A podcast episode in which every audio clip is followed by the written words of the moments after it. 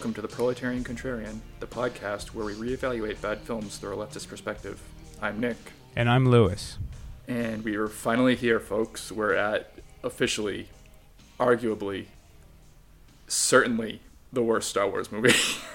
Atrocious. Just a fucking mess of a movie. I mean, right up until 2015 when The Force Awakens came out, but we'll Oh, Yeah, we're we're doing it. We're doing episode two, Attack of the Clones, uh, released in 2002, directed by George Lucas, uh, and starring Hayden Christensen and Jar Jar Binks, and that's it. yep. That's the only. That's all you gotta know. Nothing else matters. Fuck everybody else in this movie. Oh, and Count Count Dookie. Count Dookie. Count, It is- Count Doo it is unreal that they chose that for his name. right? Because uh, what's his his Sith name is like Lord Tyrannus. Dar- Darth Darth Tyrannus, Tyrannus. which is a little obvious, but like it, it's, better than Count Dooku. It's the Dooku. It's honestly one of the worst Star Wars names. It's pretty bad. This film has one of the best and worst, and we can either say the best one now or wait for later. Let's just say it, say it right now. Okay, go ahead. Since you love it the most. It's Alan Bagano, who is the, the the the alien death stick pusher that tries to sell Obi Wan death sticks in the Coruscant nightclub. Um, they they tried to change his name to something else in the Legends continuity, but then George Lucas kept referring to him as Sleazebaggano, so they just had to change it back to Sleazebaggano, which Wow. is pretty great. Wow. Yeah, uh, That's Wet incredible. brain George Lucas, um, knowing what's best for his saga. But yeah, th- this movie, I, I haven't we have I haven't done the rewatch of episode three yet, but as, as far as I'm aware, this is the only one of the prequels that um, is as bad as I remember, and is as bad as the the discourse around it um, suggests. You know, which is funny though, because it has one of the higher Rotten Tomatoes ratings. I think it's a 65%, whereas episode one is somewhere like 54, and I believe episode three is maybe in the middle or even higher than No. episode two. Episode three is definitely um, the the standout among the the normie Star Wars um, crowd. Yeah. as far as the prequels go. So I think That- it has somewhere in like the 70s then, 70% rating. I, I would not be surprised if the, if episode three was in the 80s. Yeah.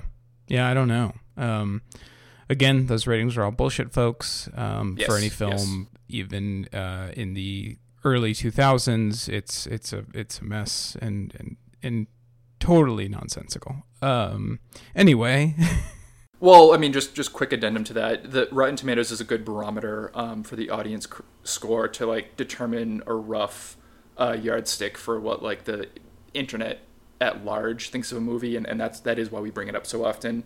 Um, but beyond that, we we place very little stock in that kind of shit. hmm yeah, I don't understand the algorithm that makes the actual Rotten Tomatoes score, but I agree the the audience score is always interesting to see, and the Yes. there's, there's actually audience comments. Uh, there's audience reviews of each episode Oh. of, of each movie, um, and that's that's quite interesting. It's even interesting when you get into actual film criticism when you go on like Roger Ebert's website and there are like Oh, comments to his reviews.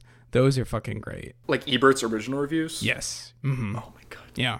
Most um, Uh, most websites that have reviews, be it a blog like rogerebert.com or you know a news source like New York Times, they still allow you to Mm-hmm. comment on those articles, those reviews. So you just have people who are just arguing in the comments that this reviewer's a dumbass because they didn't like the movie that I liked, or I agree with this guy. This movie Oh sucks. God. It's it's really the discourse around that is is something else. Uh, so anyway, episode two, Attack of the Clones.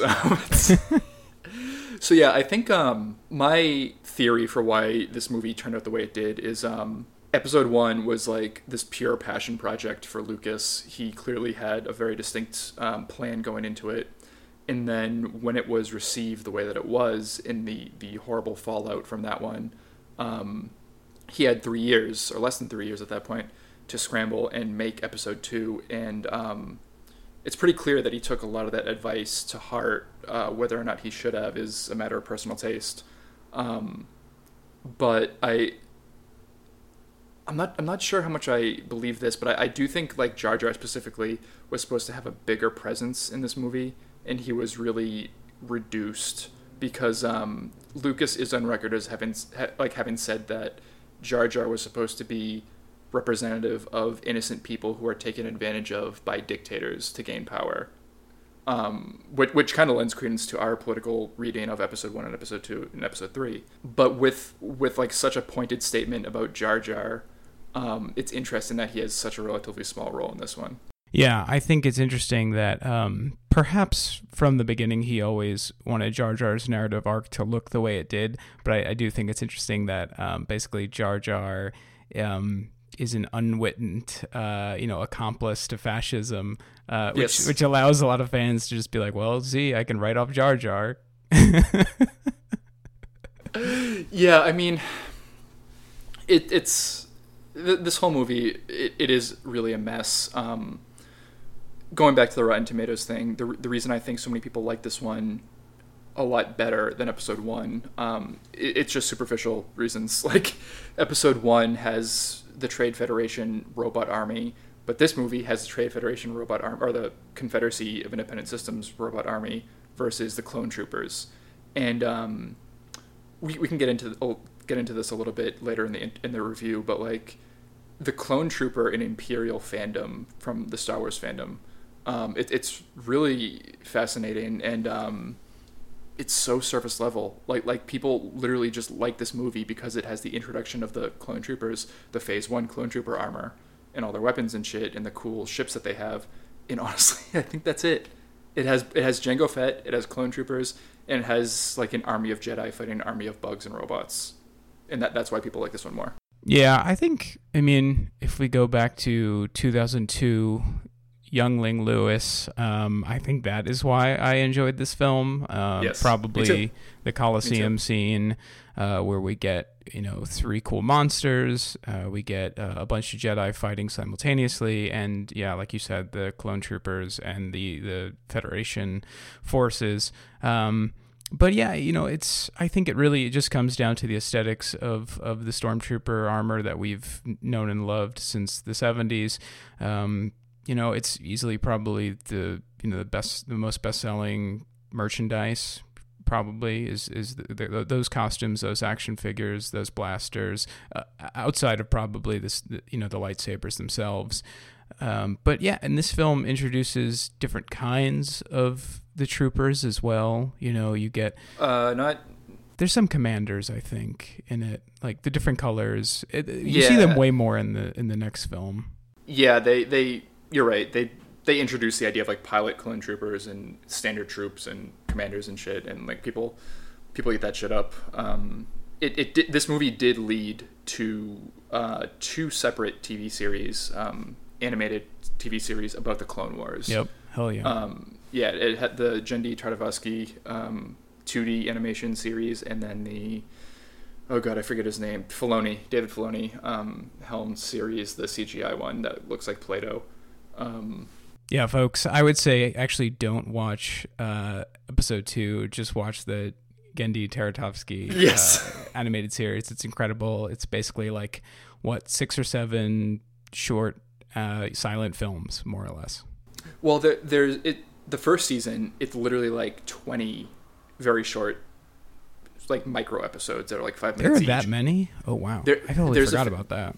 There- There's a lot. There- There's like more than a dozen. I don't know if there's as many as 20. Damn. But there's there's a bunch of them, and they're all like very silent films, like you were saying. And then the second, I guess you would call it season, it's almost like a like a feature length movie. Um, that that leads right up to Revenge of the Sith. Oh, okay. So that's the stuff that yeah, that's when Anakin does his like trials, right? Yes, and um, He's no longer a Padawan and becomes a Jedi. yeah, and then and Grievous captures Palpatine and stuff. But that's more Episode three. Um, hmm so this Attack of the Clones sucks so much that we're talking about um, completely unrelated uh, TV shows. Um, Related and better. related and better. Yeah. um, so I guess in keeping with stuff that we dislike about this movie, um, I, I can dip into that um, shitty side of the Star Wars fandom that I was referring to. Um, people like the Empire; they like the aesthetics of the Empire. Um, if if you even dip your toes into like any any online content related to Star Wars, um, the most vocal people online prefer the Empire. They'll say like "Long live the Empire," "Crush Rebel Scum," all that shit, and that's pretty superfluous. So like, whatever, do take from that what you will.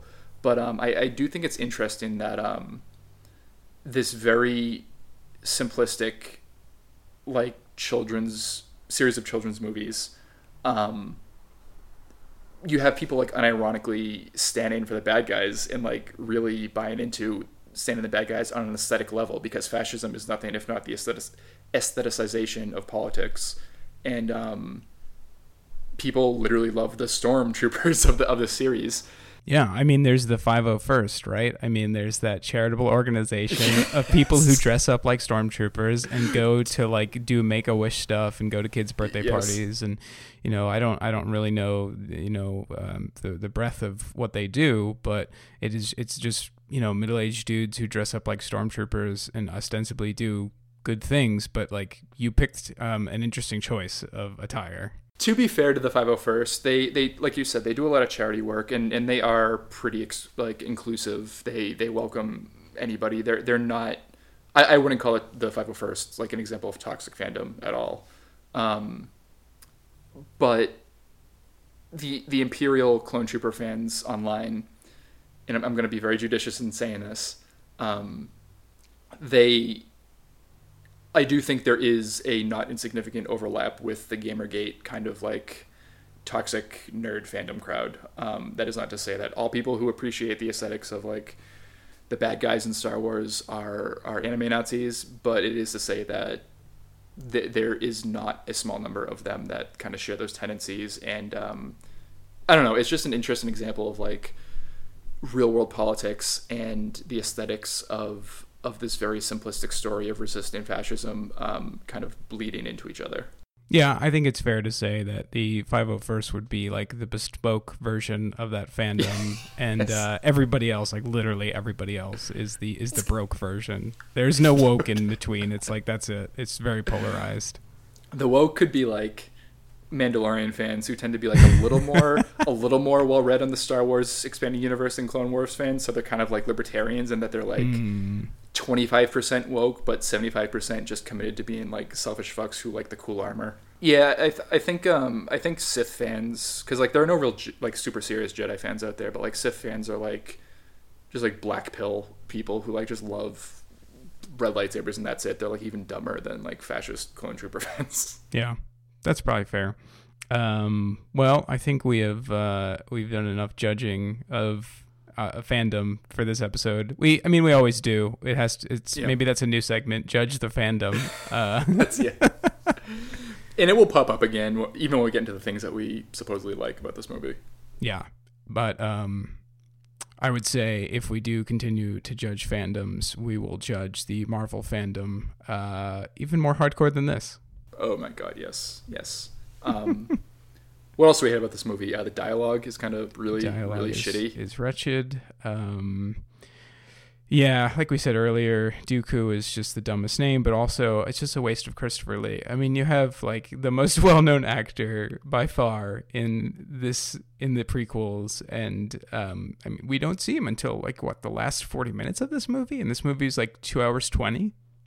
Yeah, yeah. He um he pops up like two thirds into the movie. Yeah, I mean, we're just supposed to know who he is because of the opening crawl. Like they mentioned, Count Dooku's doing some bullshit with the separatists, and then I, I forgot that we didn't see him until until that late, until we get on the planet of Geonosis. Like, I was really Yeah. surprised by that. Um, I th- I think that's a really, really telling example of Lucas kind of like.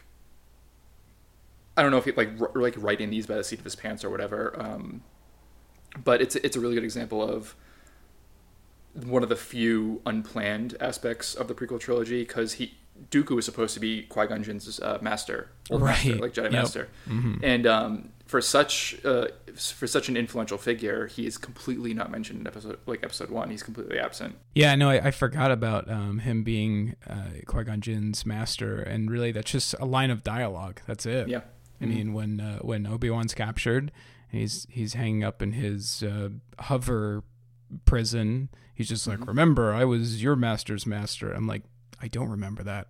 No one Yeah. knows this except the characters in this movie, and they actually Yeah. don't seem to care very much at all.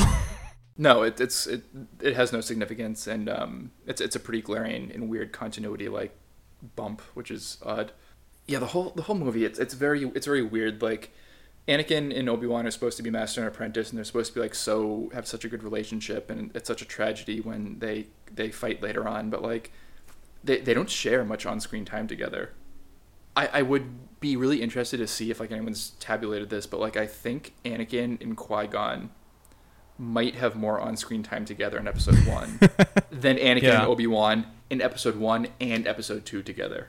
It's possible. I mean, they're they're apart for the majority of this film because Obi Wan. Well, I guess we can go into a little bit of the plot here. So uh, the film starts ten years uh, in film time uh, uh, between Phantom Menace and Attack of the Clones, um, which gives them time to replace Jake Lloyd entirely, as Yep. opposed to uh, Jake Lloyd's puberty kicking in. Um, they hire Hayden Christensen to play Anakin. Uh, and then, uh, yeah, so Anakin is Qui Gon's Padawan, or sorry, uh, Obi Wan's Padawan. They are hired as a like security detail, basically for uh, Queen Padme, who is now a senator. Um, and then there is um, a a hit put on her, which then uh, causes uh, Obi Wan to become like a private investigator, more or less, and figure out who devised this hit on her, which leads him to the clones and keeps him apart from Anakin and Padme for the majority of this film, basically.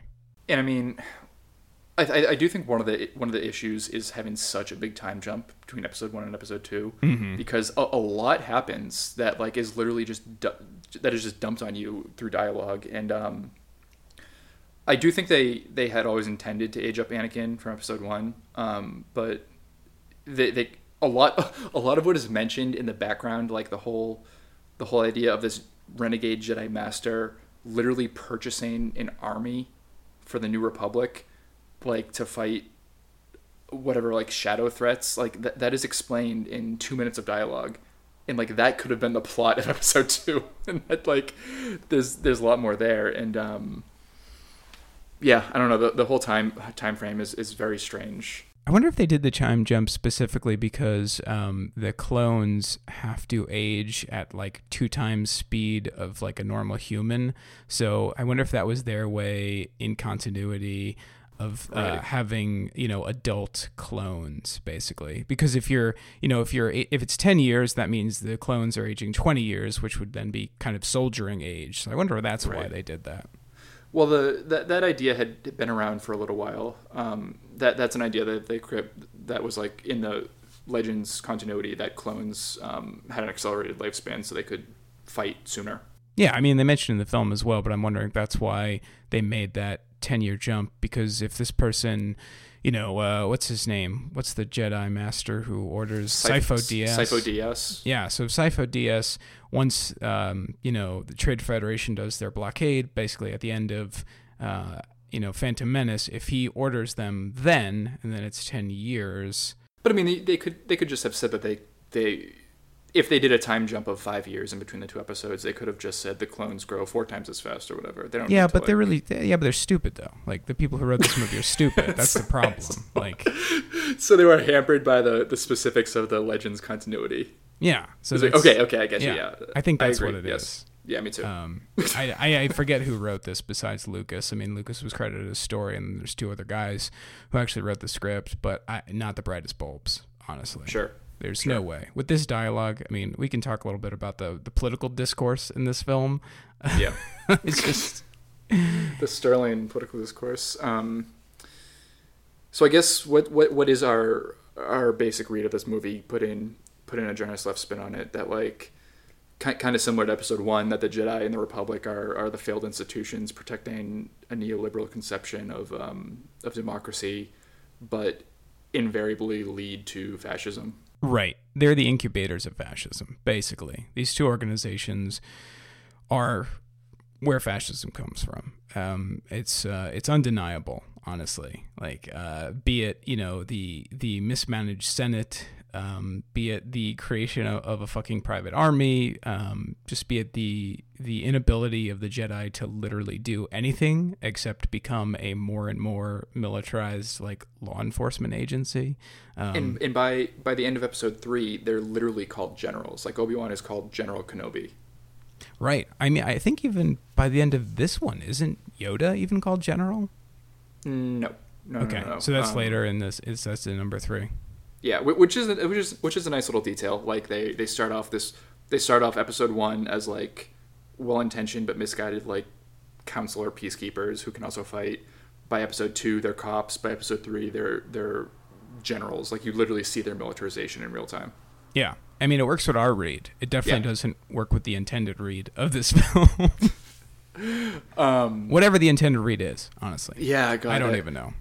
because Lucas did have the complete story for the prequels in mind for a while. It had been like percolating as he as he made the originals and as he worked on worked on producing the, the prequels in the intervening years. But um, he he's certainly not apolitical. I I know that like the prequels were cer- were informed by his his experiences of Watergate and Nixon. He's he said as much and like his experiences with like the the the fiasco of Vietnam and everything. Um, I so like we, we no one can accuse Lucas of being like a socialist or anything. No. But um, but he he's certainly not apolitical. Th- These are intended to have some kind of politics in them, so that's better than nothing. Yeah, I mean, um, there was that story a few years ago where Lucas was like building housing for low income people in um, where does he live? What's uh Uh, It's Cal- of California, Skywalker, Calif- Skywalker Ranch is yeah It's in like It's in- Northern California. yeah I think it is and uh, you know a ritzier area uh, area of, of you know um, exorbitant wealth basically and his, his neighbors were pissed off that he was interested Yeah, in no. building this Good, housing fuck it's, it's Yeah. fucking awesome um, so you know kudos to real world George Lucas uh, Also, um, we here at ProCon are firmly anti-charity. Um, we support appropriating the the wealth of of the of the one percent, and that ultimately would include George Lucas himself. But all things considered, he he I think he made something like the single largest donation in history when it was made. Um, after he sold uh, Star Wars to to Disney, he made something like like some ridiculous number like a 500 million donation to like the public schools of of California or something for like art programs or whatever. So like he he- he's there are no good billionaires. Like ultimately he gets he gets gulag too, but there you, you could find worse ones. Yeah, for sure. I mean, we should take their money now when we can get it. Yes. Um, of course, charity sometimes doesn't even like get used. Charitable donations. I Mhm. mean, they don't usually go to the uh, the, the deserving populations. Um, but yeah, take what you can get. Right. Yeah. Um, take as much as it. Uh, for, for now, and then all of it in the Yes. long run. Um, so to tie all this back to Attack of the Clones, um, No, it's it's interesting that the Trade Federation has found several other partners by this movie, um, other organizations like the Techno Union, the Banking Clan. Oh, the Techno Union, uh, their representative is this cool guy named Wat Tambor. And it's like he has the little translator on him. yeah, um, yeah. The like the beatbox translator. Um, he's he's just a, he's pretty well loved in the community. Um, anyway, it's interesting like that. There's this cabal of um, of capitalists and like billionaires and, and CEOs of different organizations, space organizations, and um, ca- you, have capital literally uh, pit against neoliberalism um, by the shadowy fascist uh, mastermind behind it. Because um, by this movie, um, Palpatine is very clearly playing both sides against each other. So no matter who wins, like Palpatine comes out on top.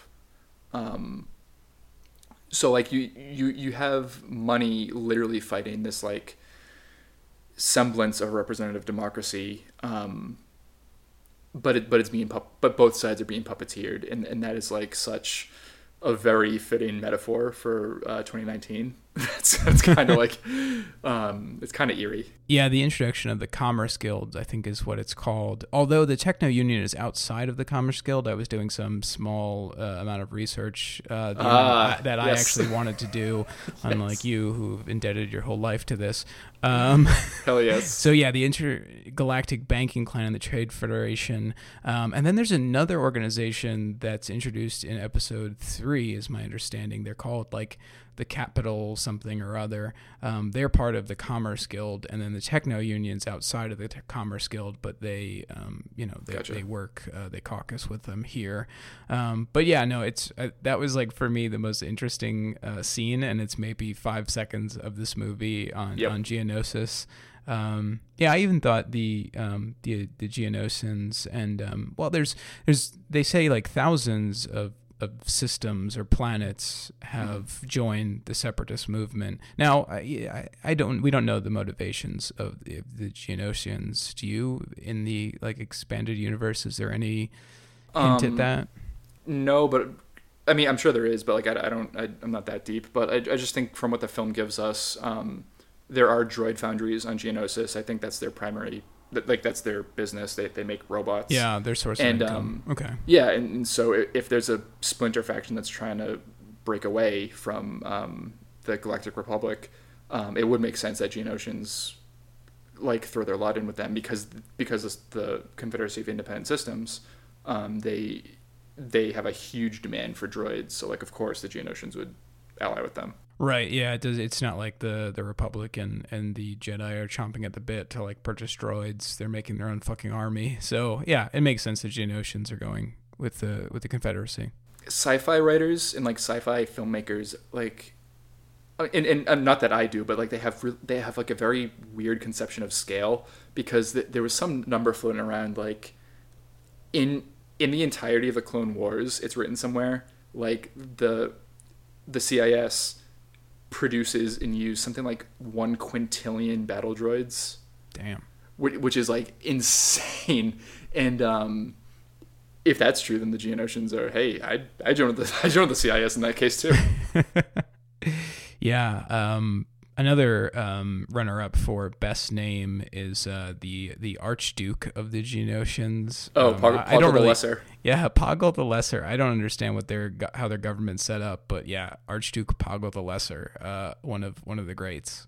Do you want to hear my Poggle the Lesser um, impersonation? I can try to do the Geonosian voice. Yes, I think our fans do more than me. we can we can edit this out if it doesn't work, but. wow. All right. That's going to get us like five more listens if we put this in the show description for sure. of course, of course. Um, That's not being cut. That's in. Okay, good. Uh, but yeah, the Jedi suck in this movie. Um, completely, completely expands upon our criticism of Episode One. Um, Jedi, they are supposed to be like the Platonic ideal of this like calm, meditative, Zen-like monk warrior who uh, has infinite compassion but is removed from like the petty concerns of everyday life. And they just come off like as like a bunch of stiffs. It's really it's really weird. Yeah like you said earlier you know um, the progression of like these galactic mediators to cops and then to just like generals um, it's uh, it's it's great for our read, and um, they really just drive the, the, the the notion home throughout this film that the Jedi are just cops. Like, I mean, so first off, they're they're just basically a security detail, both Obi Wan and Anakin for for Padme. Like, they even say, like, isn't this like below us or something? It, it's it's in the text of the film. They said like yeah. we're we're security detail for uh, for Senator Amidala. Yeah, and it's it's really absurd. Um, and uh, at one point, uh, so um, while there's security detail, there is like a hit put out against her, which we uh, eventually find out is is put by um, uh, Jango Fett, who um, is the Mandalorian bounty hunter, father of Jango Fett, um, Volcel icon. um, well, actually, father of Boba Fett. Did I yeah, fuck that uh, up? Yeah. Yeah. Django, Jango F- Fett, father Boba Fett, Volcel icon. Yeah yeah, whatever. Fuck them. The Fett family. Actually, don't um, fuck them because he's he's also. They don't want it. They don't want it, folks. Yeah, Jango Fett puts a, a, hit out, or well, I guess it's actually the the Trade Federation puts the hit out on Padme. Uh, Jango is the mediator, but then he also pays another uh, oh assassin. Jango Fett is the Man- the Mandalorians are libertarians because in true libertarian fashion, he just outsources the hard work to someone else. he can't do it himself. Yeah. Uh, so he he outsources the work to uh, Zam Weasel. What is her last name? Wesell. Wesell. Yeah, Uh, Zam Wesell. Which um, what one of the better costumes actually in this film. Like I really I, I like her costume a lot. Yeah, it's cool. It's really Um, it's really unique. Yeah, she has like um, sort of like a pith helmet, like a Yeah, some kinda- goggles on it. It's um, but then like weird leather texture over like a bodysuit at the same time. Yeah, yeah, we're not doing justice, folks, but um, she's a cool character. She's a, a changeling. Um, she carries around a uh, uh, just a sniper rifle. That that's just like her weapon of choice is this Mhm. sniper rifle. Um, she also uses these two uh, like poisonous worms to kill Yeah. Padme. Uh, which is like one of the more absurd uses of a lightsaber in this film is when Anakin like and Obi Wan are like, "Do you sense it?" Yes, I sense it. And you know, uh, Padme's asleep. These worms are about to so kill bad. her. It's so bad. Uh, and then like, yeah, these worms are about to like sting her or something, inject poison, and then like Anakin just goes ape shit with his lightsaber and like whacks both of these fucking worms off of her, cuts them in half, and it's like, like you couldn't use your your force, you know, like push in this instance. You had to use your fucking, you know, lightsaber here. As as a kid, I always thought like, oh no, he cut up her blankets. Now she needs a new one. It's like you could have cut her fucking head off. It's just, yeah, um, yeah.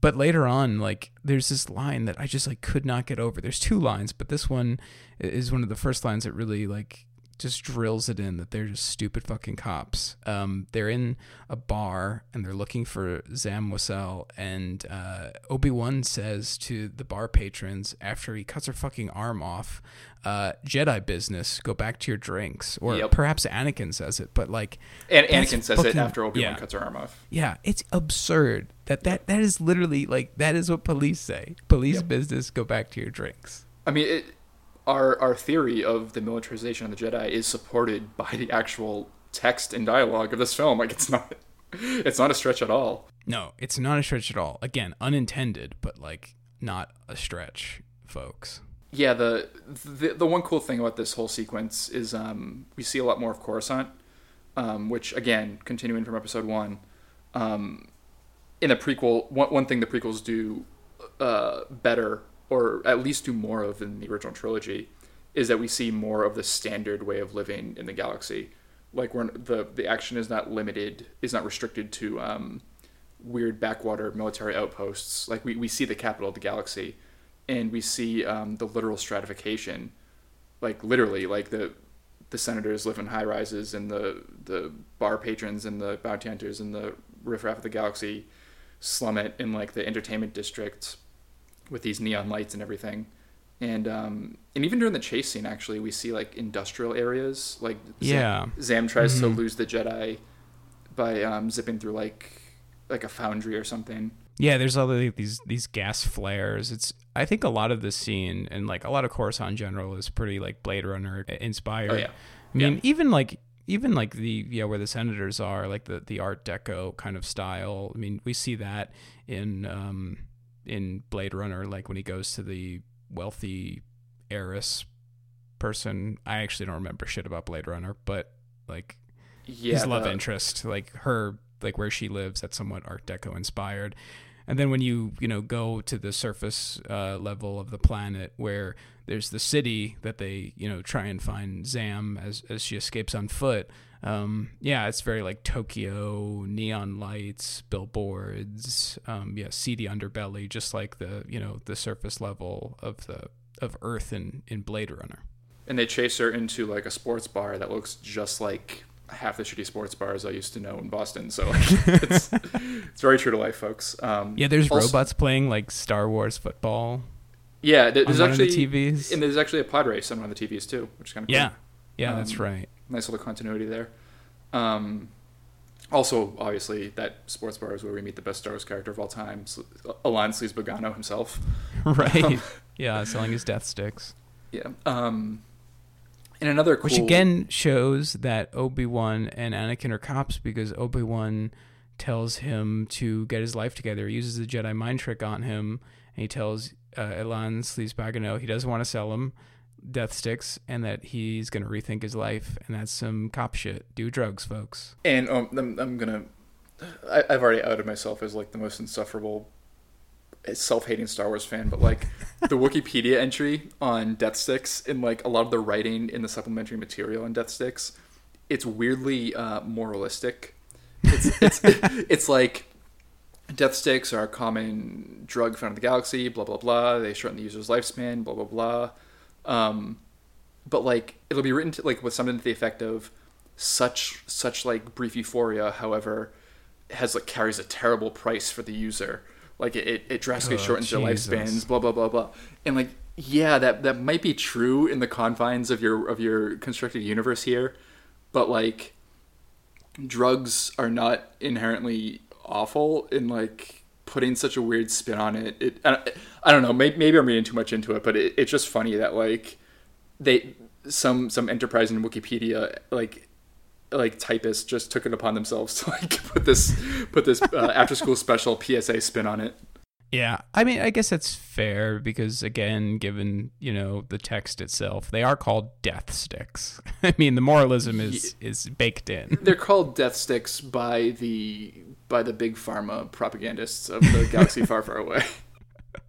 Yeah, I wonder if that's uh, actually their their real name. If that's like a slang like street name for the actual drug. It's probably called like luminescent butterfly in Huttese or something. anyway, another cool aspect of, of Coruscant in this movie is um, uh, Dexter Jettster's 50s diner. Yeah, the first and possibly only Italian character in the Star Wars universe, at least in the film Yes. franchise. Um, yeah, he is. He totally is. It's he's Dexter Jettster tends his his grill while waiting to hear back from the Star Wars uh, Sopranos um, casting agent because he wants a walk on part. yeah, he would he would definitely um, be someone who gets whacked immediately. Oh yeah, Uh, yeah. hey, Or, buddy. or he would be like Artie, basically. Like, that's good. Bucco, yeah, that's that's, good. Um, oh my God, Zam Wesell. Zamwasel burned down Dexter Jettster's original restaurant because Jango Jango Fett wanted to do a hit there. this is better than the film, folks. This is better is. than the film. But uh, that that is cool. That that's like, I think Dexter Jettster is one of the few working class Star Wars characters that I can think of. Um, Yeah, I mean, there's like Watto as well. I guess he's working class to an extent. He- but I he- don't know. He's a slave owner. Fuck he's him. a slave owner. He's a business. He's a landlord. He fuck him. Um, Yeah, yeah. That's true. And I mean, again, Small not, business is bad, folks. not that we Any size business is bad.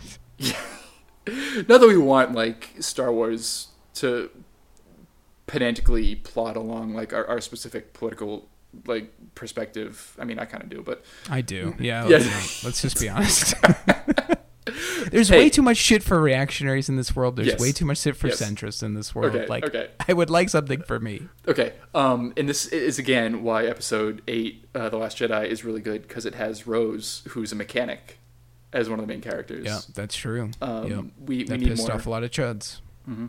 Not Um, because she was a mechanic, obviously, because they're fucking racist and misogynistic. But Yeah, but I'm, I'm sure her prole origins didn't help or didn't hurt in that regard.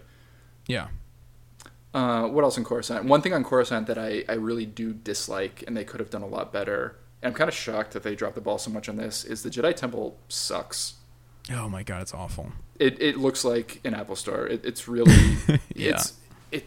I get that they wanted to make it space age, but like, if there was ever a location in Star Wars where like you should go back to nature and like maybe have some high tech aspects to it, but really like emphasize the natural world, it's the Jedi Temple. like, like just go completely completely like rip off like the most stereotypical Zen Taoist like conception, like Western conception of those of those traditions, and just make it like a stone temple with like a babbling stream going through it. Like even even Yeah. that even that reductive level would have been better than like I don't know like Steve Jobs orgy room. Yeah, no, I thought it was interesting that it's actually in Coruscant, within you know the capital of of the Republic. Like it, it just it um, it's it's just really uh, evident that the Jedi are just like this nationalistic construct, right? Yeah. I mean, we talked about this in the previous episode. It's crazy that the Jedi's jurisdiction is Mm-hmm. only within the confines of the Republic. Like, if they are these Taoist space wizards, you know, with the, the all these skills and you know this this mediation, and it's like, it, why would that be tied to just this nation state?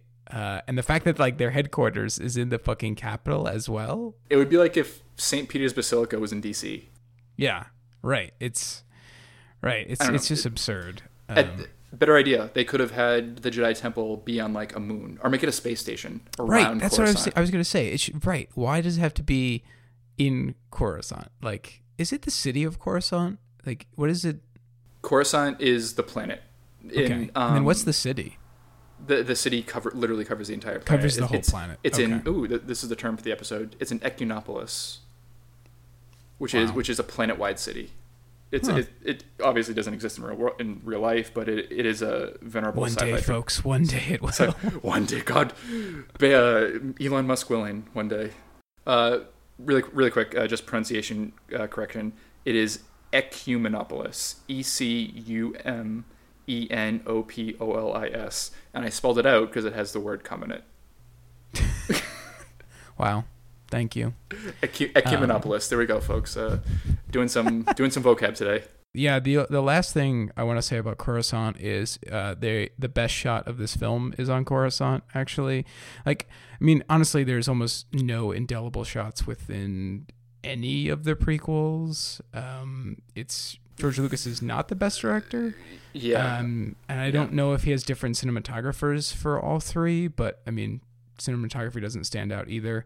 Right. Um, but for me, my favorite shot in this film is uh, during the chase sequence when Anakin and Obi Wan are, are chasing Zam. Uh, Obi Wan is like hanging from the droid that she had used to try and assassinate Padme, and he's weaving in and out between all these different um, hover cars, and uh, Zam is like standing on a building. She's backlit by this like very vibrant holographic billboard, Right. Uh, and she's like pointing her sniper rifle at Obi Wan. It's just like medium shot. It's just it's a quick shot too, but like it, I don't know, Yeah. it just looked cool. And honestly, like nothing else looks as cool as that in this whole movie.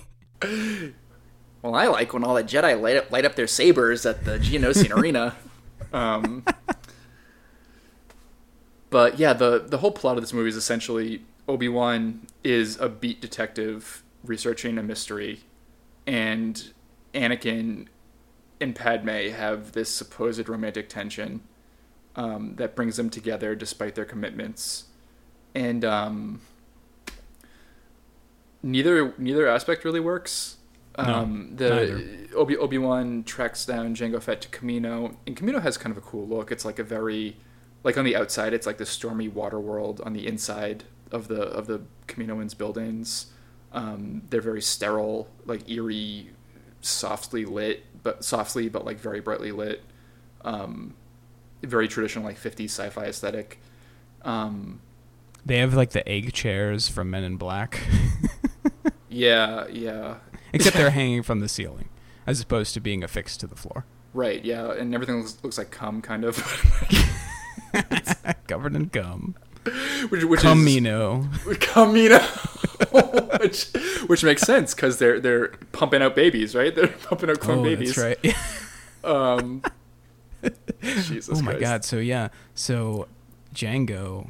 That's all he does all day. It's just like jerk off. That's why he's Volcel. Cause, he doesn't need to fuck. He just jerks off all day. oh my god, the kid actor who plays Boba is as bad as everyone says Anakin was in Episode One. Yeah, that's He fair. he, he has like all all due all due respect and all due consideration to child actors who are like press ganged into this shit by their overbearing stage parents. But like that kid just awful awful line readings. Yeah. I, I like the guy who played uh, Jango actually. He's yeah, he's Um, good. He's good. Tim, yeah. Temuera Morrison. Shout out to um, probably the most famous Maori uh, actor from New Zealand. Yeah, yeah. Outside of like uh, now Taika Waititi. He's more of a director. Yeah, but he also acts. I mean, Sure, sure, he, okay, he yeah. acted in a lot of his his own films as well. Yeah, that's true. Um, Yeah. but yeah, at, at, at that time, Temuera Morrison was definitely the the face of Maori acting. Oh, Um, definitely. Yeah. I mean, I don't think Taika Waititi had made films until a few years after that with like Eagle versus Shark. Sure. So Sure. Um, but yeah, the I'm I'm kind of split on the inclusion of the Mandalorians here. Like Jango, um, Jango Fett does everything that the the fanboys thought that Boba Fett was in the original trilogy. Because Boba Fett in the original trilogy is, is such a cipher. Um, he looks cool, but like he completely chokes when he tries to fight a Jedi, whereas Jango actually beats Obi Wan in their first encounter in, in their in their encounter. Uh, and actually, th- this is the probably the, the strongest point of disagreement uh, in Procon history. Um, I'll let Lewis take this one away. yeah. So I actually enjoy the fight between Obi Wan and uh and Jango. I always want to say Boba. I don't know. I just because like they're dumb names and Mm-hmm. like they're both dumb fucking characters. I just they're interchangeable to me. Well, I mean, Um, they're, they're there's the clones- green one and the blue one. Yeah. Yeah. I mean, yes, that's true. I think- but um, I, I think the so name from now on, I'm just going to say blue one and green one. and I think the name Django refers to like that. That's like a Sp- the spaghetti western series. yeah, it's a spaghetti western name, and it has like that kind of history to it. Yeah. Well, actually, it's the jazz singer Django Reinhardt is is who Okay. they got the um, the Django series, the spaghetti westerns. Django, Interesting. um, Django Returns, Django's mother, Django's brother, Django's mom. I mean, no, that's that's not what they're called, but there's a thousand of them. Sure. Um, And then there's uh, Quentin yeah. Tarantino who ripped up that shit for right django unchained of course um yeah so but it, yeah it's interesting because like uh really django no again fuck it. Fuck it's boba. Boba is is based off of a different spaghetti western character. He's based off you know the man with no name though. He's based off clint eastwood's man with no name from the dollars trilogy. Yeah, when he when he walks in, um, when he walks into uh, Cloud City and, and Empire Strikes Back, uh, they they give him like a sound effect of, of spurs as he walks, but he Right. doesn't he doesn't wear anything like that. yeah and then his little cape is kind of like the serape that it is, Uh, wears. yeah. It actually it's the same um, it's the same pattern and everything. So Yeah. So uh, you know, it's an interesting character. I, I don't want to shit on these characters too much. Um, especially from a strictly design standpoint, like it, it's kind of it's kind of in vogue as as like a woke Star Wars nerd to like say, oh, Boba Fett, the fans just like him because he looks cool, blah blah. He has no death, blah blah blah, which is true, but like he he's just a background character. He's he's like a tertiary background antagonist, and from a design perspective, he he hits that pretty well, and like that's all you need. Jango is just the um the more like sterilized version of of Boba, though. Right, Of course. right. Which is you know which is what you could say about the prequels in general. Yeah. Uh, you know, like the prequels are just the sterilized version Yes. of the originals. Yes. Um, and then the Disney stuff is like trying to ape the grunginess, of course, of the originals because they take place after the originals, um, but also, you know, kind of falls in the trap of being very, very sterile. Um, so, yeah, Jango and Boba are a land of contrasts. And, uh, wait, oh, yeah, we were talking about the fight scene. Importantly, um, I dislike this fight scene. I think this is the Oh, yeah, I like it. Yeah, Nick yeah. hates it. Uh, it, it- I don't hate it. It's just like it's it's so fan servicey. It's like, oh, look at Jango. He is using all of his Mandalorian weapons. He has guns. He has a jetpack. He has a missile launcher. He has a grappling hook, and um, it's shot really weird. Like the the I'm I'm stealing this directly from Letter Media, but like they Oh, my God. well, Nope. it's it's it's it's edit, a it's edit. We're cutting this. it's, it's a it's a germane it's a germane point. Every time in these movies that somebody drops their lightsaber, there's a quick shot to the lightsaber clattering to the ground. Like like literally like eh, like it, it happens three like two or three times in this fight alone. It happens like yeah. it happens during Happens the Count Dooku duel. yeah. It happens when Mhm. when Mace Windu fights Jango. Like we don't need to see where the lightsaber falls. It, it's a very weird directing tick. Yeah. I think it's just like that's that's Hollywood cinema direction and editing. Like that's kind of par for the course, honestly. Like, Sure, sure. I mean, um, and this might actually be the the term. Now, of course, you gave your term exo cidio Comes come planet. Come planet, Ec- but ecum- ecum- ecumenopolis. ecumenopolis, right? Yeah. But uh, so my film term can be coverage. Okay. Um, so coverage Cover is come cover. oh my god. this is the most cum centric episode that we've had so far. It's it's because it's about birthing clones and, and being Volcel.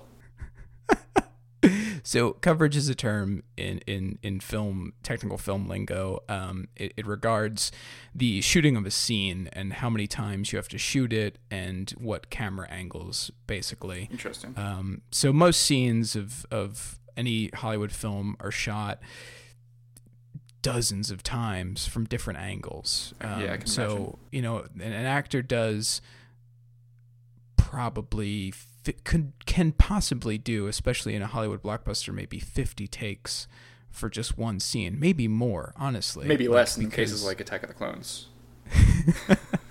well, you know, as, as it's possible with with digital that like they have to do fewer takes because they're not even actually in the fucking scene. Sure, sure.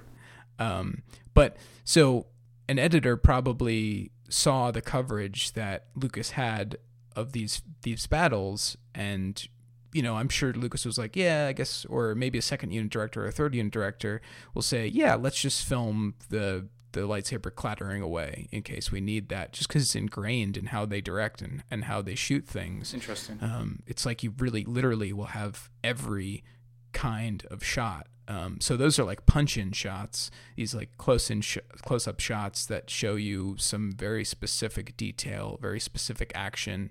You know, like if someone's like reading a phone book, like sometimes you'll have a punch-in shot that's a close-up of like the person's finger on, you know, the names in in the in the phone book. Yep.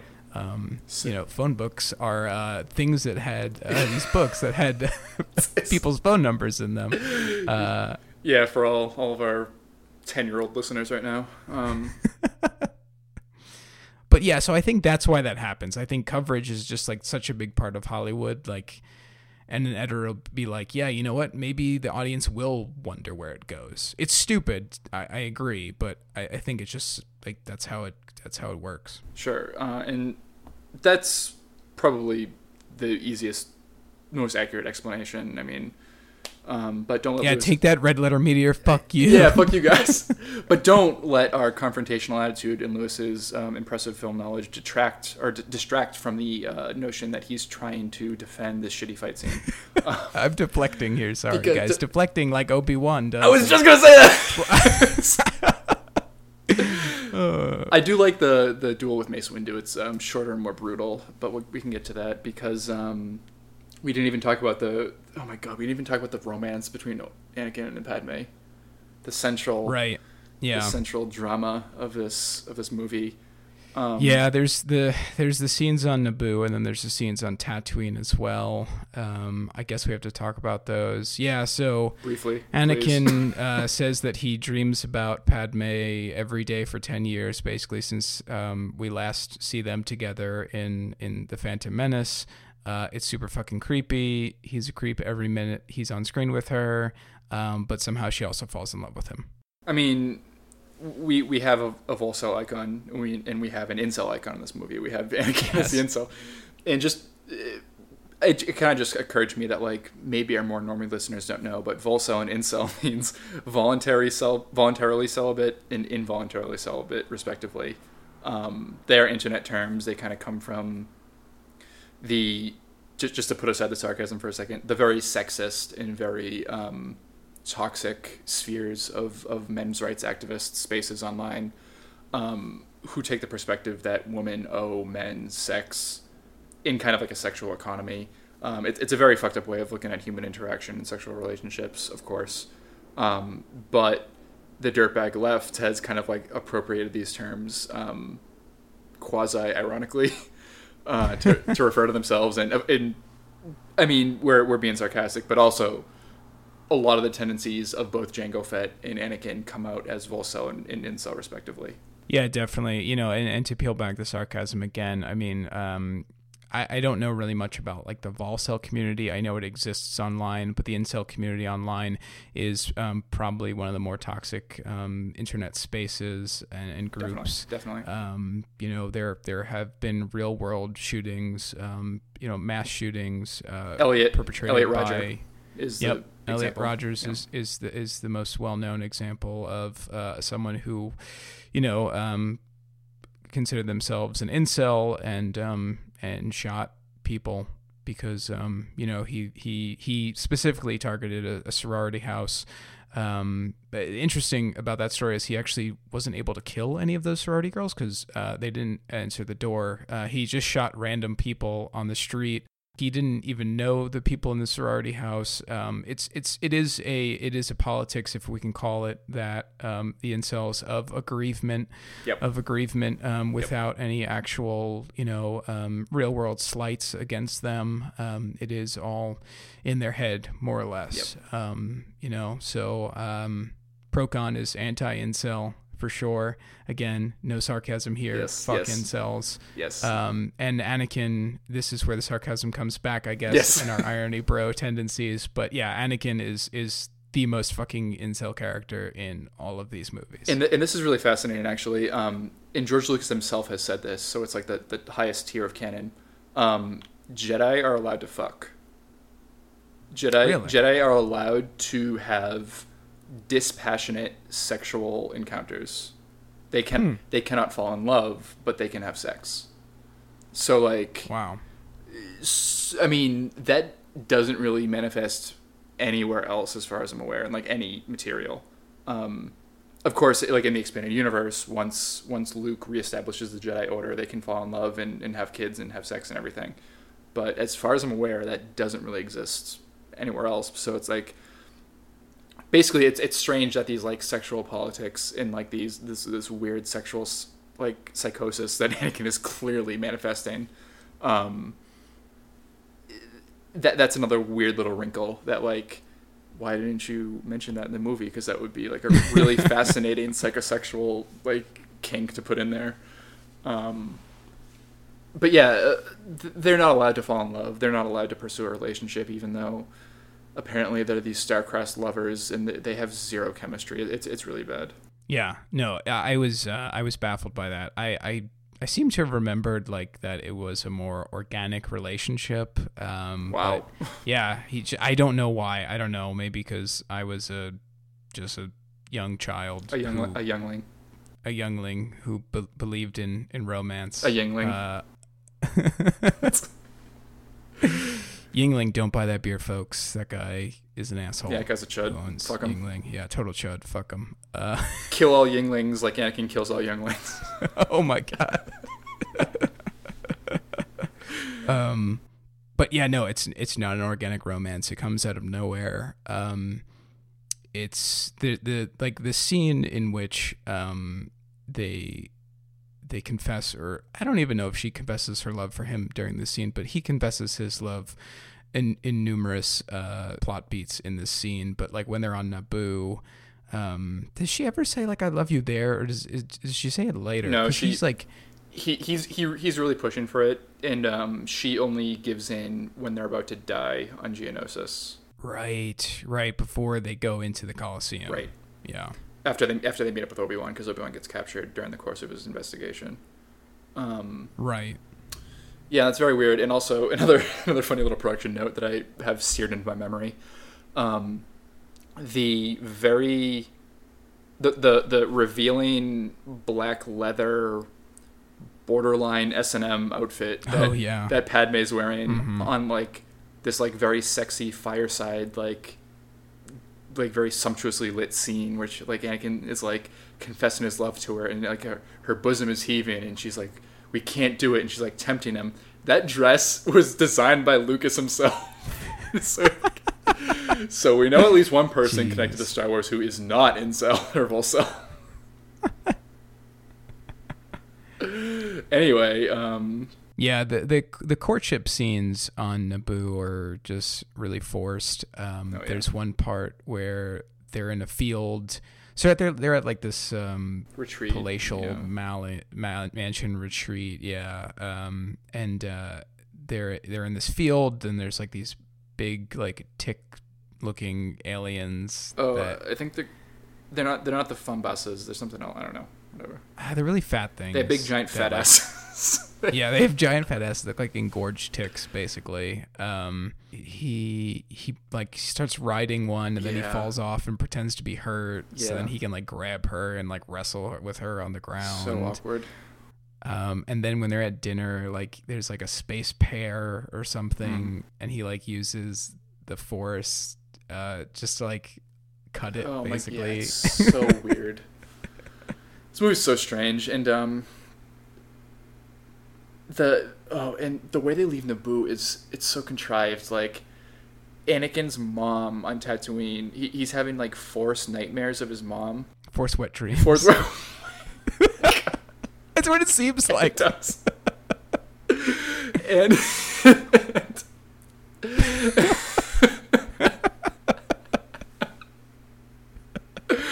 yeah. All right, we'll see you next Bye. week. um,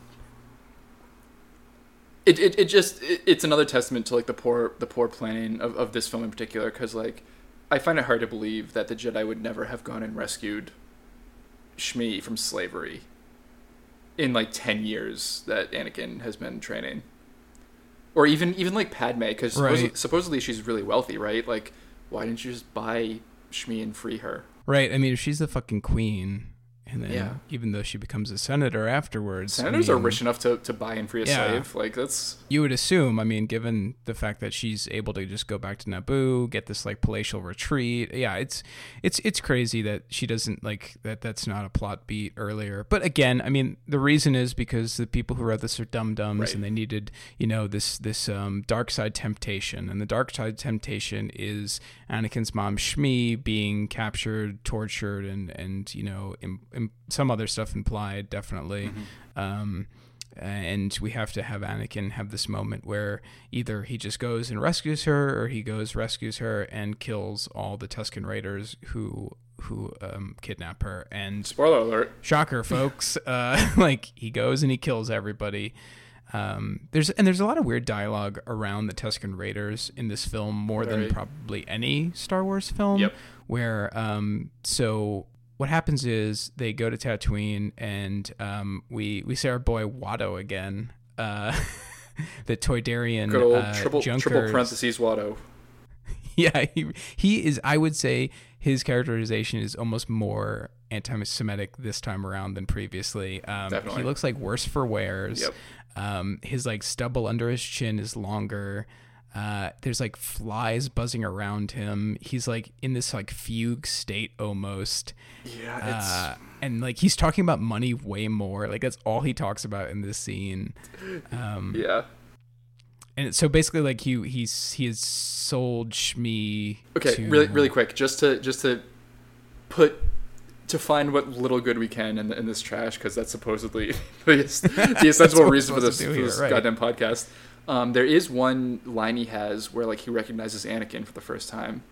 And he's like Annie, little Annie. That was like kind of a like like this guilty realiz I mean, it's a fucking CGI cartoon, but like this guilty, like the, the, the, this like kind of stunned, guilty reaction from him, mem- like nostalgia mixed with like regret that like his, his former slave is like a goddamn Jedi that's like so powerful and like influential. That that was kind of a, a nice like humanizing little moment.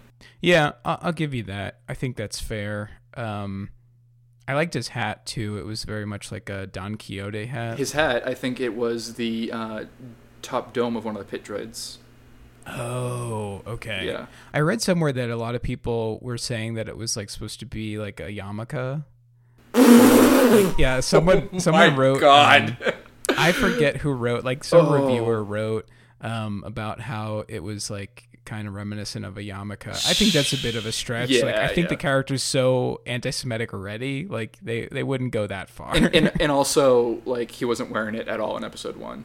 Yeah, he doesn't wear it in episode one. He just wears it here. I think again to show that he's kind of gone like crazy. Also, spe- speaking with the obviously racist characters from these fucking movies, um, there's this part where Nute Gunray, the leader of the Trade Federation, is with another Neimoidian, and the other Neimoidian speaks, and it is like a very non, like Asian caricature accent. Like Nute Gunray is obviously he's, he sounds like a like a racist Asian caricature, but Right. then the other Neimoidian is like, "We have to get the starships back into space." It sounds like completely different. The- Like the voice is like markedly different than than Nute Gunray's. Jesus. Yeah. Yeah.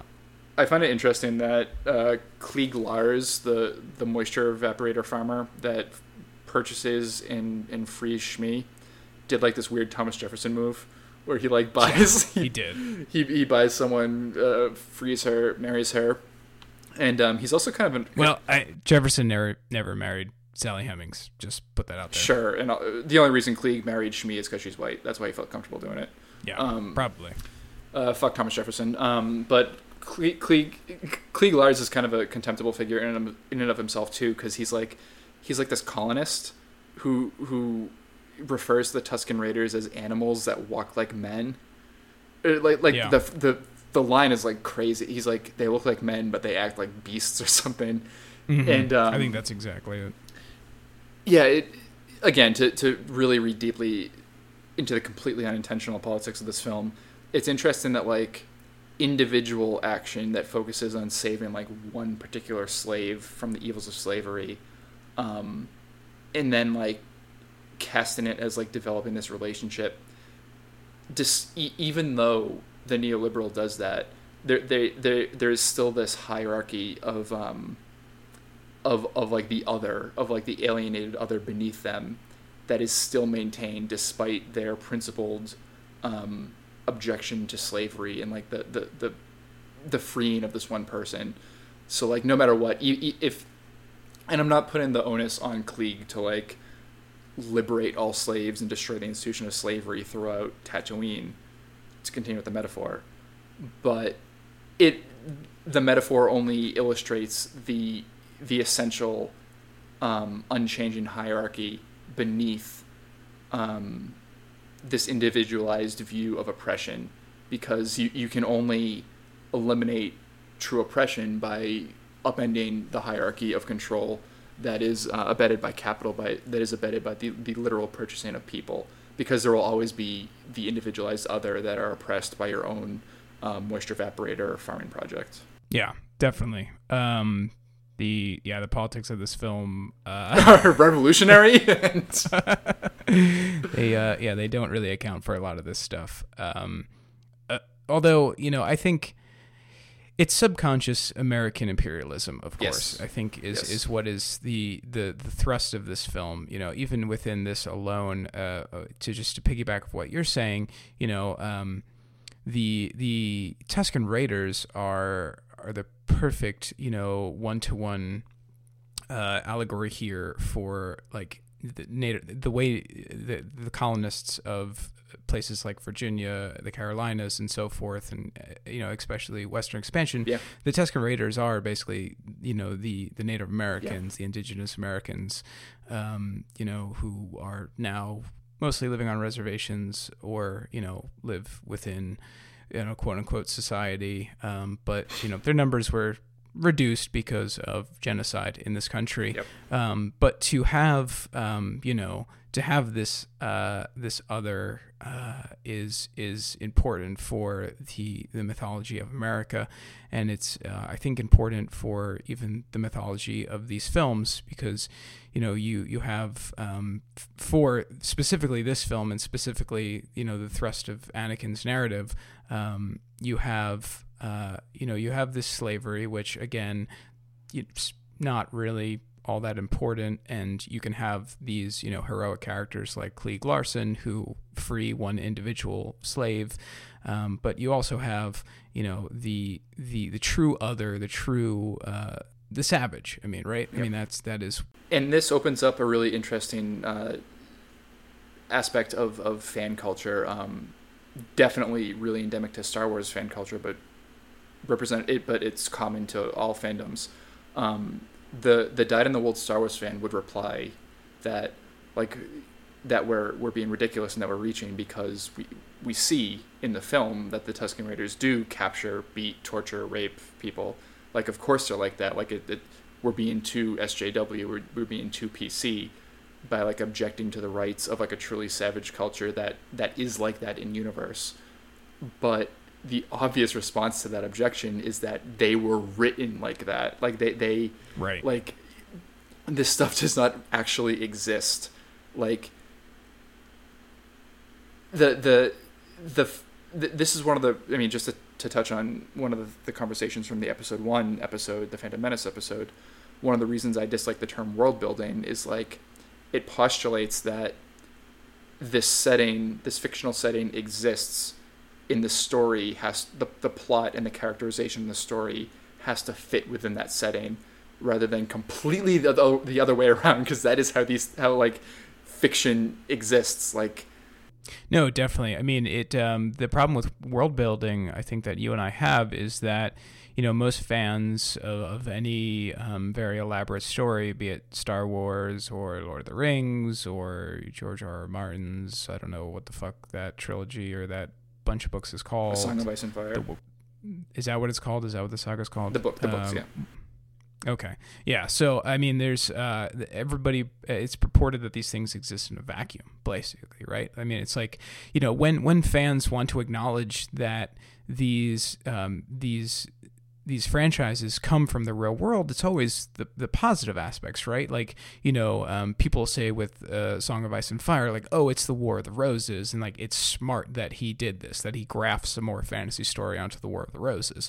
Or, you know, people say like uh, about Star Wars, like, oh, you know, like uh, the Endor fight scene is very, very, very reminiscent of like Vietnam or something, you know, it's, or, or that even just the original trilogy is a commentary on Vietnam.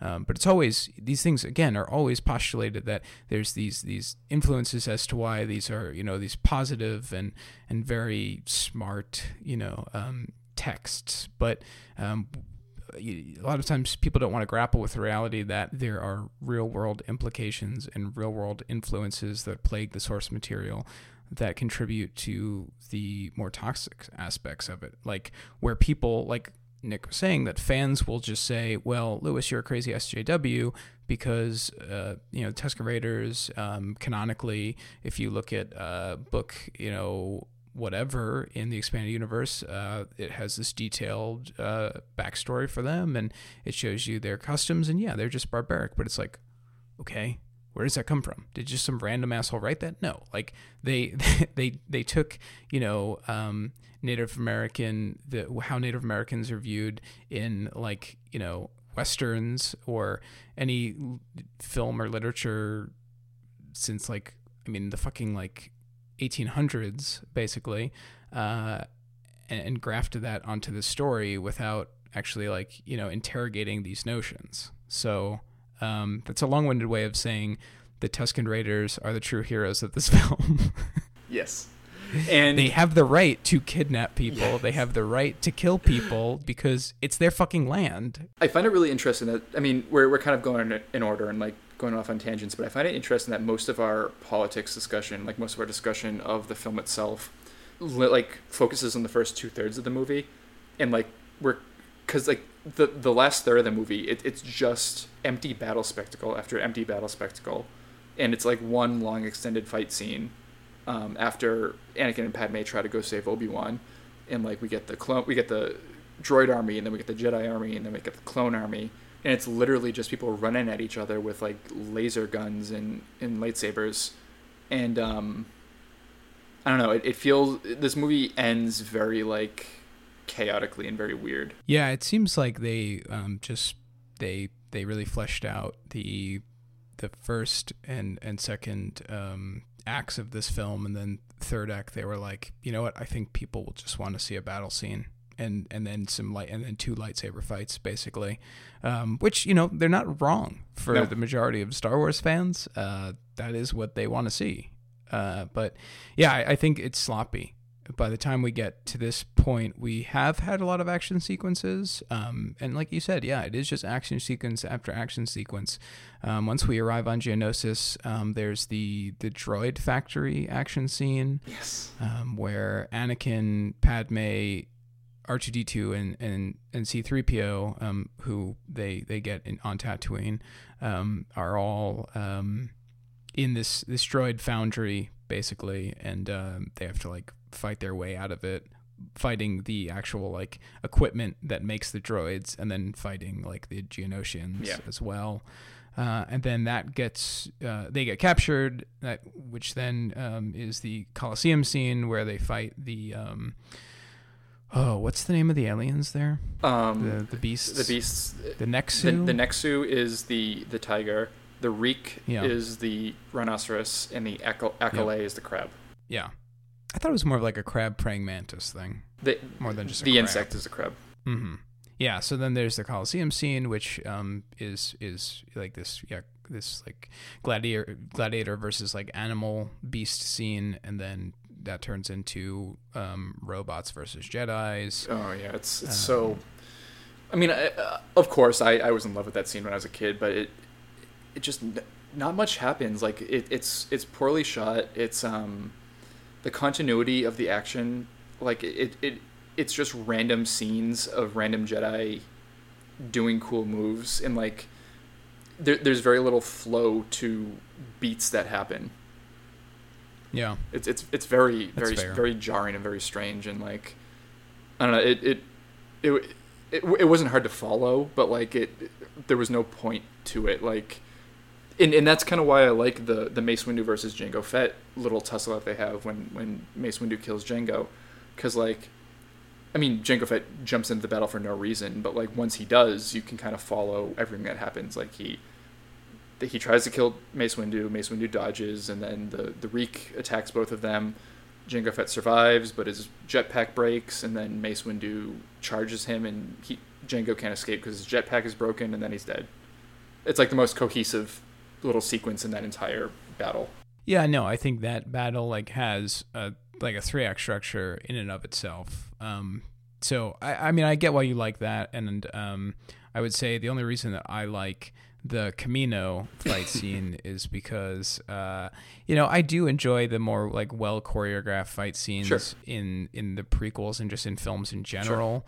Um, uh, and it, I think it's one of the better se- like well choreographed sequences. I mean, I think the best uh, lightsaber fight is the Darth Maul Yeah, lightsaber definitely. fight Definitely.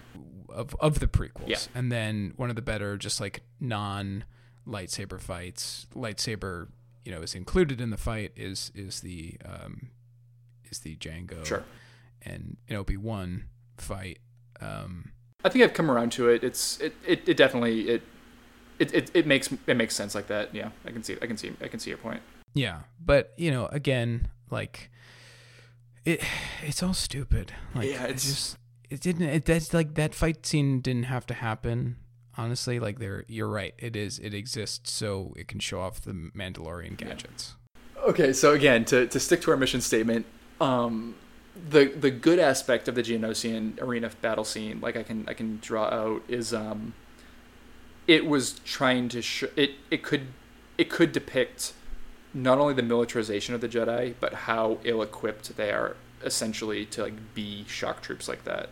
Like like that is not their function. They should be mediators. They should be peacekeepers. They should not be commandos. And when they try to act like commandos, they get their asses kicked. Yeah, I mean there is a real thinning of the herd. Yep. Uh, you, you know, you go from what looks like at least a hundred Jedi to a few dozen Yeah. by the end of the fight. yeah, I mean all of all of our um, favorites from the Jedi Council, like Ki-Adi-Mundi and Plo Koon and uh, and Mace Windu.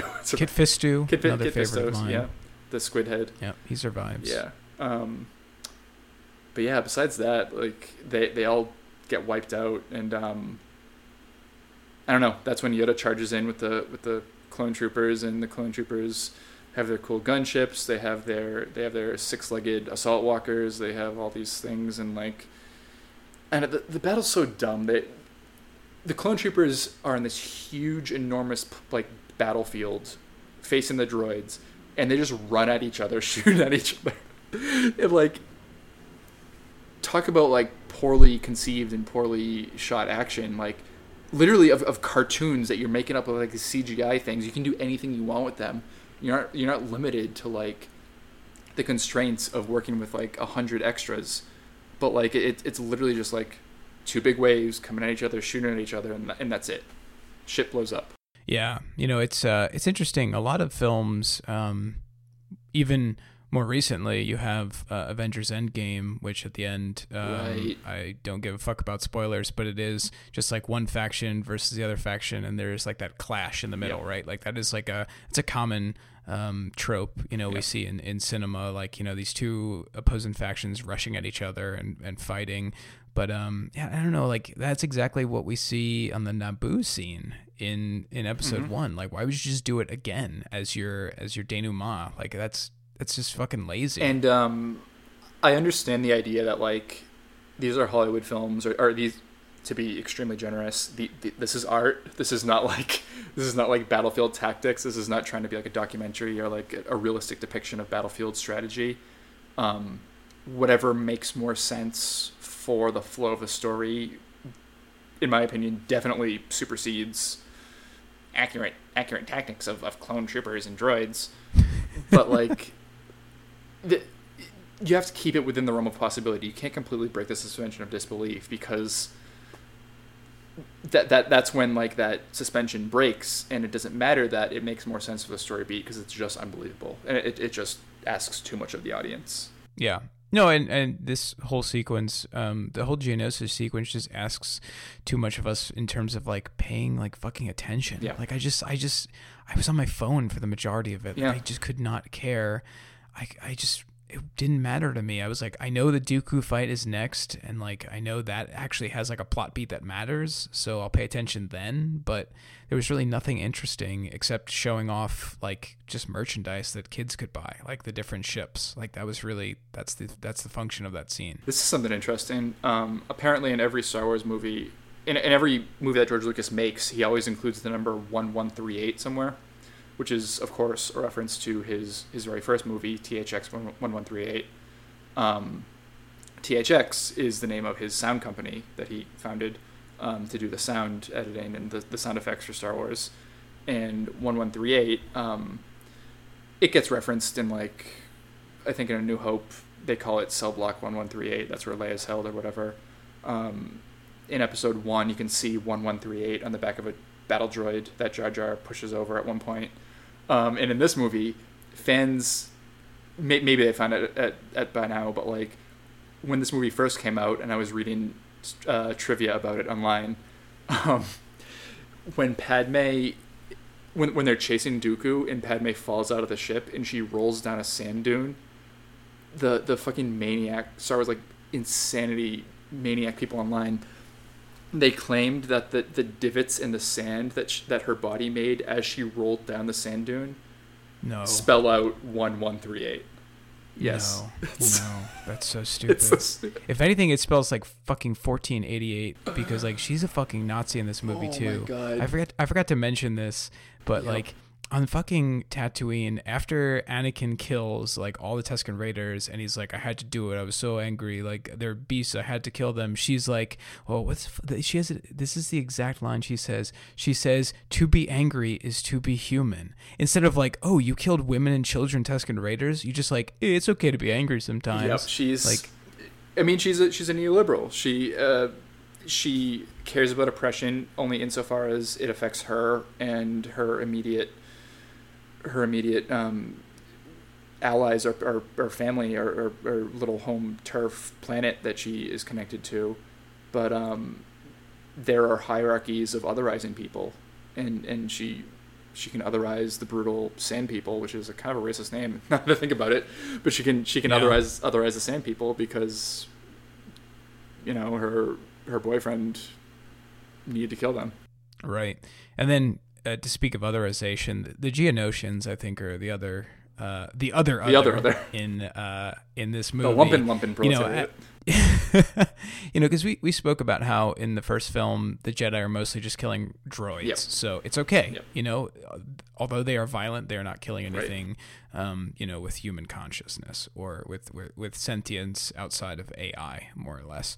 Um, but yeah, so the Geonosians are kind of like these bug-like aliens, um, and again, like the Jedi just slaughter them in mass, like, and it's fine. You know, they still they get to have the moral high ground um, because they get to kill this bug people, so it doesn't matter as much. Anakin, Anakin, and Padme literally like break into their factory, and the Geonosians try to defend it, and Anakin is just like chopping them up left and right. It's like Yeah, it's really stark. It's like he he's just in, invading their home.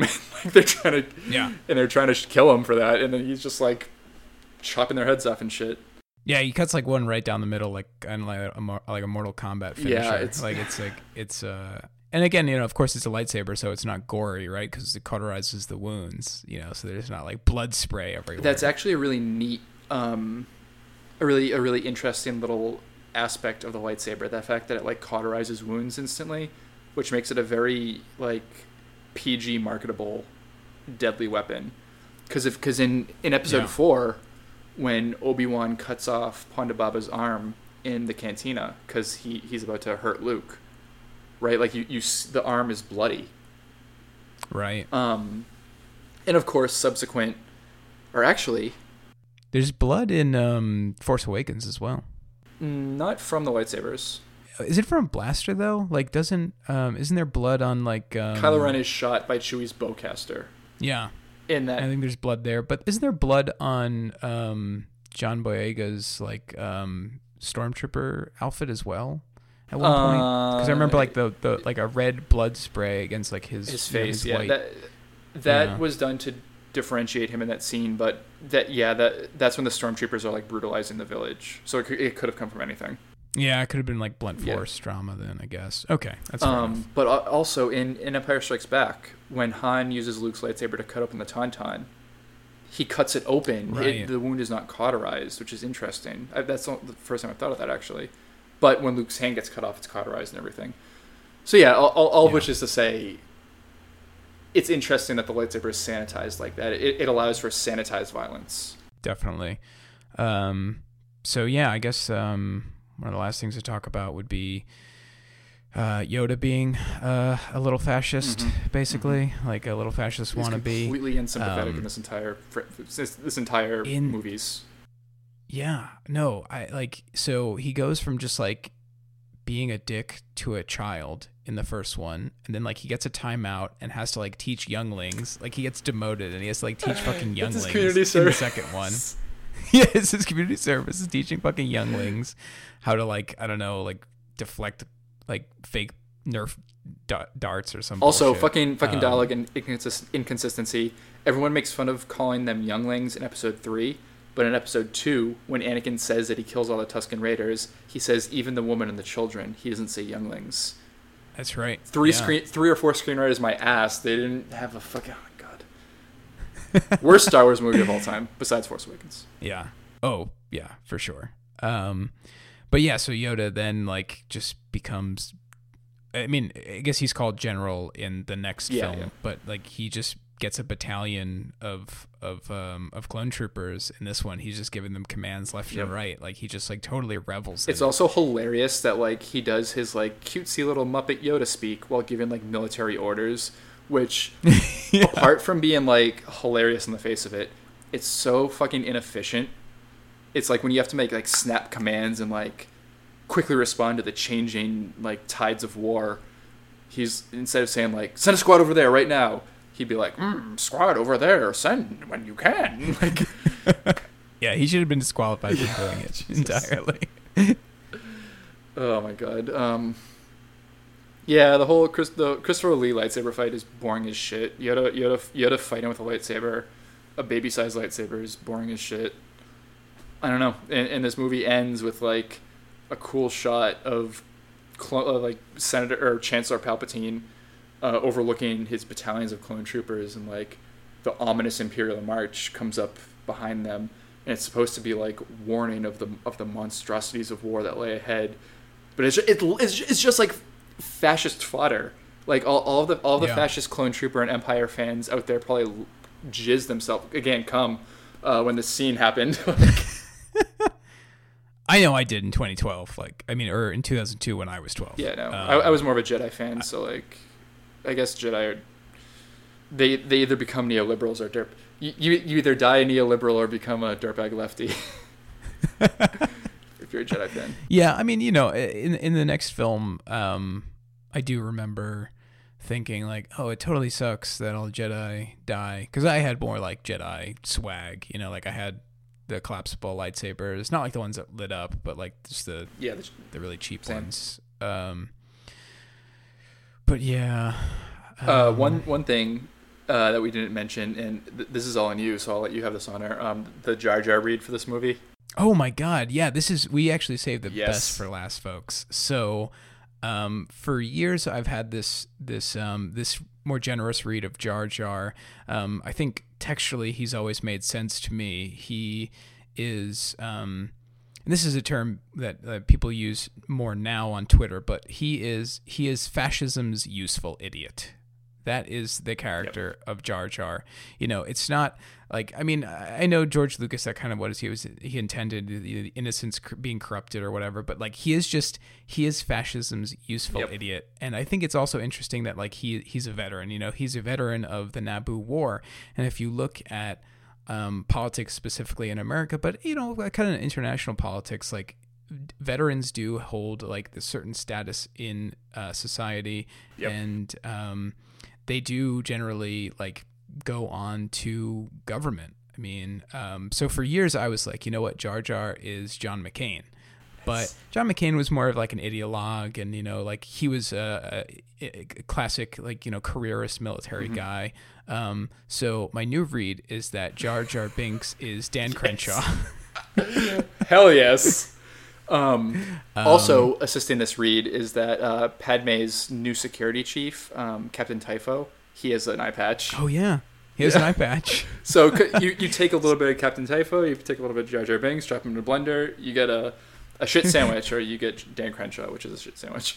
Um, so Dan Crenshaw is a representative uh, from Texas. I don't know which district. Doesn't matter. Um, I think Houston somewhere. Yeah, I think you're right. It's a it's a wealthier area for sure. Um, yeah, because it's like gerrymandered to hell. So his Yep. his like sliver that goes into Houston even includes like the the more like wealthy white areas of Houston. Um, check out his district, folks. Actually, the gerrymandering uh, is real, and his district is gerrymandered to shit. Um, but yeah, I mean, one can argue that he is um, more of like a, a, a willing fascist. I mean, um, he he was a moderator of like a MAGA Chud Facebook. Oh my God, yeah, at one point. He's insane. He, he's he's a piece of shit. He's He's yeah. a total piece of shit, but uh, he also is he is dumb. Yeah. Like he is a dim-witted oaf. Um, he his politics are not all that well defined. Besides just whatever the Republican Party line but is. he he's like savvy. He's like media savvy. Like he did the whole SNL thing. Yes. Um, like fucking Mhm. fuck SNL. SNL got this guy elected when when the whole Pete Davidson thing. Yep. Yeah, like and they had him come on to re- to like, oh, we're gonna we're gonna make nice and like I'm I'm gonna forgive the guy who insulted me and we're gonna joke about it and I accept his apology. But like, this country this country's going to hell faster than the galaxy far far away, folks. And um, we're we're, we're just here to provide some comfort along the way.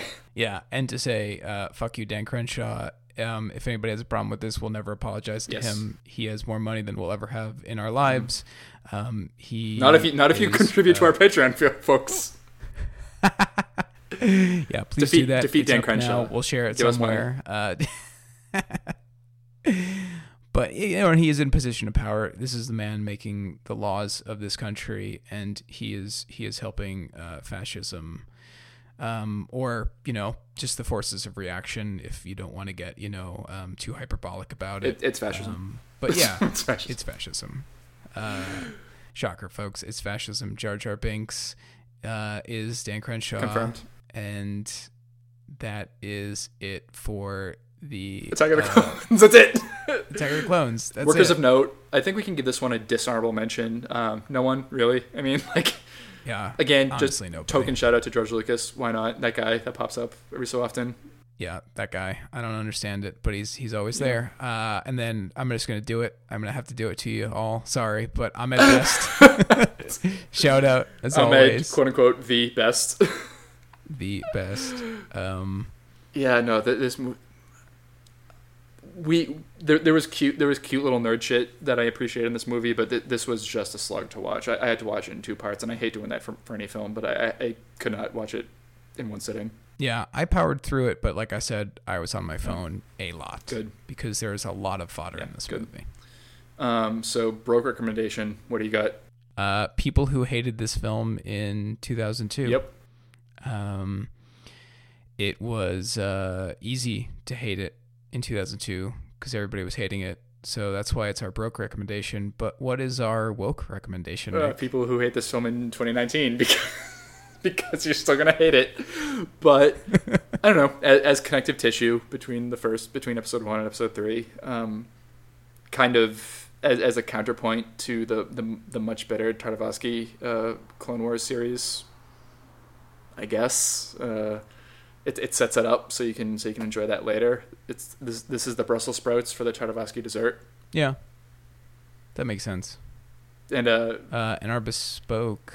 Yeah, I, I was reaching for this one, but I guess like fashy clone clone trooper uh, fans who have grown up and possibly gained a little more perspective and get all their politics from from fiction. Maybe they can pick up on the anti-authoritarian theme in this movie, but I doubt it. Yeah. You know what? How about this? How about we make that the woke recommendation? Um, basically to radicalize fashy clone trooper fans to the left, and then our bespoke recommendation is this film is an excuse to watch Genndy Tartakovsky's Yes, yes, yes. Animated so series. in in true uh, Lucas fashion, we are ham-fistedly, retroactively uh, changing something that we did in the past, and and just completely ignoring any evidence of the contrary. All right. Well, I think that is it for episode 21, Yeah. folks. Um, thanks for sticking with us. If you Jesus have, Christ, thanks yeah. for joining us. Uh, if this is your first episode, You you listeners are the true veterans of the of our, of our very own Clone Wars. all right. We'll see you next week for uh, Star Wars Episode Three. See you then. Bye.